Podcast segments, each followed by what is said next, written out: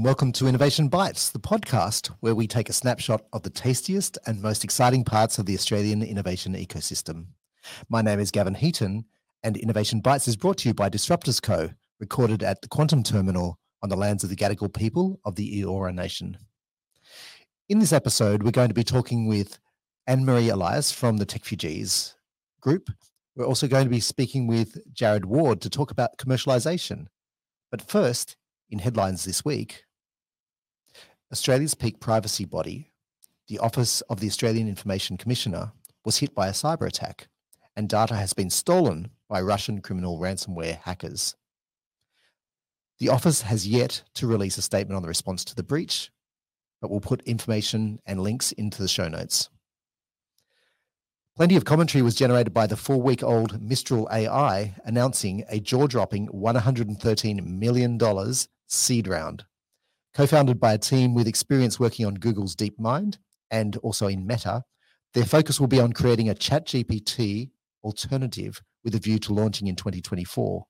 Again, links in the show notes. CSIRO on Prime applications for the next round beginning in September are now open. The On Prime program helps researchers to find markets for their research. If you are a research team at a university or other research based institution, you can apply online. Applications close 26th of July. As I mentioned, TechFugees have announced a new meetup and we'll be speaking with Anne Marie Elias later. The City of Sydney's reboot program has wrapped for the year. The sessions have all been recorded and are also available online. A bit of fun this week. Paul McCartney has worked with Jeff Lynne and AI to engineer and complete a new song by John Lennon. The BBC reports that isolating John's voice from a ropey cassette tape is literally bringing our song back to life. Pretty cool. Perhaps my favorite story of the week is the brilliant facial recognition program Bear ID, which is identifying brown bears in the wild. Built on the innovative Raspberry Pi platform, as well as identifying bear numbers, Bear ID helps to monitor population growth or depletion and will help with land and habitat management. Be sure to subscribe to Innovation Bites on Spotify or Apple Podcasts. And now I'm joined by Jarrod Ward. Uh, Jarrod, could you introduce yourself and let us know who you are and what you do? Okay. Uh, my name's Jarrod. Uh, I'm the managing director and founder for a company called Ahurei uh, commercialization support services around intellectual property capture, management, strategy, commercialization, education, and risk assessment, all from an intellectual property perspective. Um, I'm a registered patent attorney, registered to practice in Australia and New Zealand. Uh, all of our employees are also either registered attorneys or have significant experience in the IP landscape. Fantastic. And from your perspective, what does commercialization mean? Because uh, I know from you know from the there's different definitions from a startup point of view, from a government point of view, from a commercial or a company point of view. So how do you how do you loosely define commercialization? It, it really depends on your perspective. So from a university perspective, it's getting the technology out of the university sector into a the hands of a third party or into another commercial entity. That could be in the form of a spin out in terms of a license, but it's all about moving the technology, the discovery outside of the university setting. Right. From a company perspective, it could be the deployment of a new technology, which could be a new service offering, it could be a new product, it could be something new, generally done in house with a new product that's outward facing. And then there's right. the the last view, which is someone comes up independently of everyone else, a new product or service offering, which they then develop into a new product, a new service, a new app, whatever it might be. So it really depends on which perspective you're looking at it from, because each of those have different pathways to get the technology to market with different challenges and different roadblocks, hurdles, etc., to get over. over. So what what might a typical roadblock look like for, say, for example, at a at a university level? From the university sector, they're always wanting to get a their technology licensed out to a third party. It could be in the form of a license to a startup or license to an established company. If it's with an established company, they have the university has a challenge in terms of first of all finding a company that wants to talk to them because not all companies want to talk to them. When they talk to that company, they have to get uh, in front of the right person, and that can be luck. It can be fortuitous. It could be you know by introduction from a third party when they speak to that person, they've got to be interested and engage with the person that's speaking with them. When they speak to that person, they've got to have the requisite delegations of authority to make decisions for the company in terms of engaging with the university. And lastly, whatever the company is doing, when the university or approaches them and they make a decision, it's got to be at the right point of their investment cycle. They've got to have cash to play with. So it's got to be the right point in terms of the company's operation. Or it's got to be at the right point of the depreciation cycle where they're just looking for a new piece of technology or kit to replace something that's almost been depreciated to being zero. Those right, all so, of those things aligned, it's it's tricky to get all. I was going to say, it sounds like you need to look to the stars and make sure they're all in a line. And and a lot of it's luck because sometimes the company will approach the university saying we've got a problem that needs to be solved. We already have the cash. We already have the right frame of mind. You're speaking to the right person. So a lot of those things are already solved. But that's for when a company comes to university and more of a you know they say we've got a problem. Help us develop a solution as opposed right. to the university developing the solution and then going out looking for the problem to solve and so, from a commercialization point of view, is that sounds like you're doing a bit of matchmaking or aligning of the stars yourself in order to bring this together?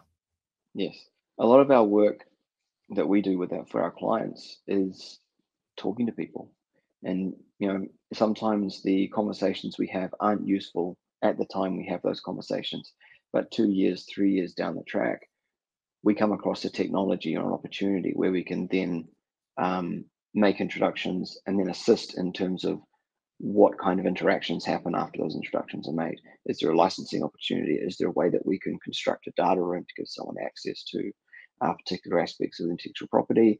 Is there something we can do in terms of a research pathway so that the outcomes then align with the other entities' expectations?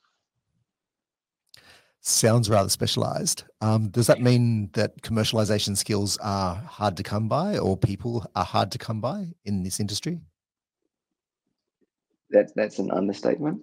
Um, almost every single university at the moment that we're aware of, and a lot of the Crown research, uh, research uh, the, the research organizations such as CSIRO and uh, ANSTO and others, they're all looking to recruit people with experience in commercialization and or intellectual property management. With all of the government's um, incentives and promotions around how they're wanting more university spin outs, more university commercialized technologies, that's fantastic. But without the group of people who can assist with those things happening, it, it's very difficult for to get a, any um, collective head of steam or critical mass to move those things forward. There are those people that work in the tech transfer center and they sorry sector and they move around between the universities. But mm-hmm. with all of the universities trying to recruit from the same pool of people, there's obviously not enough people to go around. So what what kind of skills or what kind of personality makes a good commercialization manager or director? Um, they've got to be able to talk about their technologies with fervor, with passion. Um, they've got to be able to articulate what can be a very complex solution or a complex technical issue in simple words that is easily to be understood across the entire spectrum of a company. So, for example, right from your you know, your engineer or research scientist all the way up through to your CEO, your board level, each mm-hmm iteration along there requires a different skill set in terms of engaging or, or the ability to articulate the problem or the solution that you need to deploy. So, in short, personable, technical competence and experience, lived experience. So, not just like one, one job, three or four jobs in different sectors so that they can talk to different people in different areas and they have a broad spectrum of life experience because that's what really makes a difference in terms of how you talk about these things. You're looking for wonderful unicorns. Yes, I've, I've been trying to recruit one for the uh, the last three years. I found one. I need to find another one. and if and, and I presume you know where to where to fish, where to look for these for these folks, uh, and so I can imagine it's much more difficult if you're not actively involved in this industry all the time to to build that community, to build that network, and to mm. um, then be able to tap into that network when you need to there, there are lots of people that want to move into the commercialization space in terms of new graduates, people wanting to move into that space. Unfortunately, the universities are all looking for people with lots of experience. So there's there's a disconnect between the people wanting to move in just yet trying to get experience, the university wanting more experienced people. So there's a bit of a, a gap in terms of the sector at the moment of people need experience in that sector, but it's very difficult to get organizations are looking to, for commercialization expertise, obviously they can come to you. Um, but what does that look like from your perspective? What does what does an approach to you look like? Look like? Generally, uh, we get our approaches via referrals from our existing clients. All of our workers come from word of mouth um, at the CEO board level in terms of, hey, look, we're working with Ahurei. We think they'd be really good for you. Um, don't you have a chat? Um, that said, though, we also have a, a, a website, ahurei.com, where you can log a inquiry via our, our webpage. We had some inquiries by, from there, but most of our work comes from word of mouth. Brilliant. Um, so if if someone wanted to uh, reach out to you, they'd just go straight to your website. Uh, we Correct. can obviously provide con- those contact details in the uh, show notes. Um, but when an organization, a university, a government department is thinking about commercialization, what should they think think of? What should they they be aware of? That it's not a flash in the pan job. It's something that requires quite a number of years to work at. And it requires you've got to nurture those relationships because often it's not the first contact where you'll get a response or you know delivery or something. It's usually fourth, fifth, tenth contact, and that takes time Everyone's busy. Right. It takes a while to build those relationships and get things going. And even once you have something commercialized in that it could be a license going to a third party, you've then got to hold that licensee's hand as they go on their journey to make sure they're supported. Because once you get in the license, that is not the end of the journey, it's just the start. Wise words. Awesome. Mm. Thank you for your time, Jarrod. That's been amazing. Thank you. And now I'm joined by Anne Marie Elias from TechFugees. Hi, Annie. Hey, how are you? I'm really well, thank you. And I'm really excited to have you come on board and talk to us a bit about TechFugees. Can you start by letting us know what TechFugees actually is? So, TechFugees uh, was started in 2015 by a guy called Mike Butcher uh, in the UK as a response to the refugee crisis in you know, around the world. Mm-hmm. And it was regarded as the tech community's response to that crisis. So he galvanized the tech community to come together with refugees and see if we could solve problems. And Annie Parker was, uh, you know, had known Mike in the UK, and so she picked it up straight away. And within a week or so of him announcing TechFugees in the UK, we set up TechFugees Australia. It was Annie Parker, Nicole Williamson, and myself. And, you know, and we started off by having hackathons. We partnered with Settlement Services International, which is a not for profit that helps with the settlement of refugees. Uh, Dor Achiek uh, has been by our side from day one. So we always start with the story of, you know, refugee challenges, and then we get refugees to participate in building those solutions. And the best example of that is Nirary Dutcho and Anna Robson, who established Refugee Talent, which then became Migrant Talent as well, and then became Gateway to Talent. So that was all about connecting refugees, you know, skilled refugees to jobs. So and Nirary has a great backstory too, doesn't he? So yeah, he has a, an incredible backstory. I remember his story at the hackathon was he'd been in Australia three three weeks or three months, and he said, "I know that you know my future is going to be as a security guard or a cleaner." Um, because my qualifications aren't recognized. And, you know, he'd been a lecturer at university in IT and computer science. So he knew or two. He'd been a, an advisor to Cisco. And so he had an incredible background. So he then was able to build this business with Anna, who he met at the hackathon. And Anna had worked on uh, worked on refugee camps, so she'd noticed the skill set of you know emerging through the camps, and wanted to help uh, set that up. So you know it's really about that. It's really about connecting refugees to uh, skills skills recognition and jobs here in Australia. Brilliant. And you've got a TechFugees meetup coming up. Yes. So hackathons, obviously, you know, can't do them all the time. So we occasionally have meetups and events. And in fact, this event uh, is an ACS, Australian Computer Society event that they were hosting for World Refugee Day. And we came on board with Settlement Services International to support that event. So we organised the two key speakers, which is Peter Hewen from Qualgro, uh, whose father was a refugee doc, uh, was a doctor and had mm-hmm. come from Vietnam, and his qualifications were not recognised, so he had to resit his medical exams here in Australia. And then we've got Michael from Google, who his story is incredible as well. He was in a refugee camp.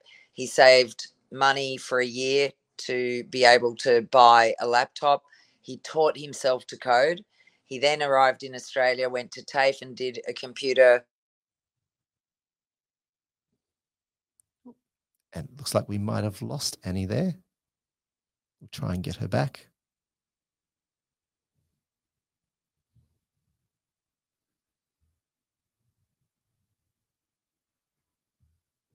and show that you know there are many talented refugees that that you know end up achieving success in Australia. But for the for every Peter and Nirary and Michael, there's probably a hundred that don't have access to that uh, support or success. Right. So, so Tech TechFugees is actually bridging some of those gaps, right? Yeah, and look, it's all voluntary run. There's no, uh, you know, no funding. There's no, no one gets paid. Everybody just chips in and makes these events happen. And when we got together with Australian Computer Society, we said like, you know, the the focus really has to be on acquiring skills, mm-hmm. accrediting skills, and recognizing them, and access to employment. So this event is the beginning, I think, of many more meetups and events that are going to be, hey, employers out there, come on board. You know, you think there's a dearth of talent? Well, let let us show you where the talent's residing right now. That yeah, maybe you can help unearth and help get them skilled and help get them accredited and help get them into jobs. So, who are you looking to uh, invite along to this um, uh, meetup? Everyone is welcome. I mean, it's a meetup, right? And we always have a lot of fun at these events. If you want to uh, tap into, you know, the network of tech refugees, which is through SSI, that Settlement Services International, it's a lot of individual refugees who who are here. So Door is bringing a whole lot of refugees from um, southwest and Greater Western Sydney uh, to the event. It's at Barangaroo at ACS premises. Um, you know, we want businesses that are interested in employing refugees, uh, HR managers or talent acquisition managers that want to have a look at what the skill set might be coming out of this event. Uh, people that are interested in connecting with organizations like SSI, which have their own employment programs to, uh, you know, to help refugees get into gainful employment here in Australia.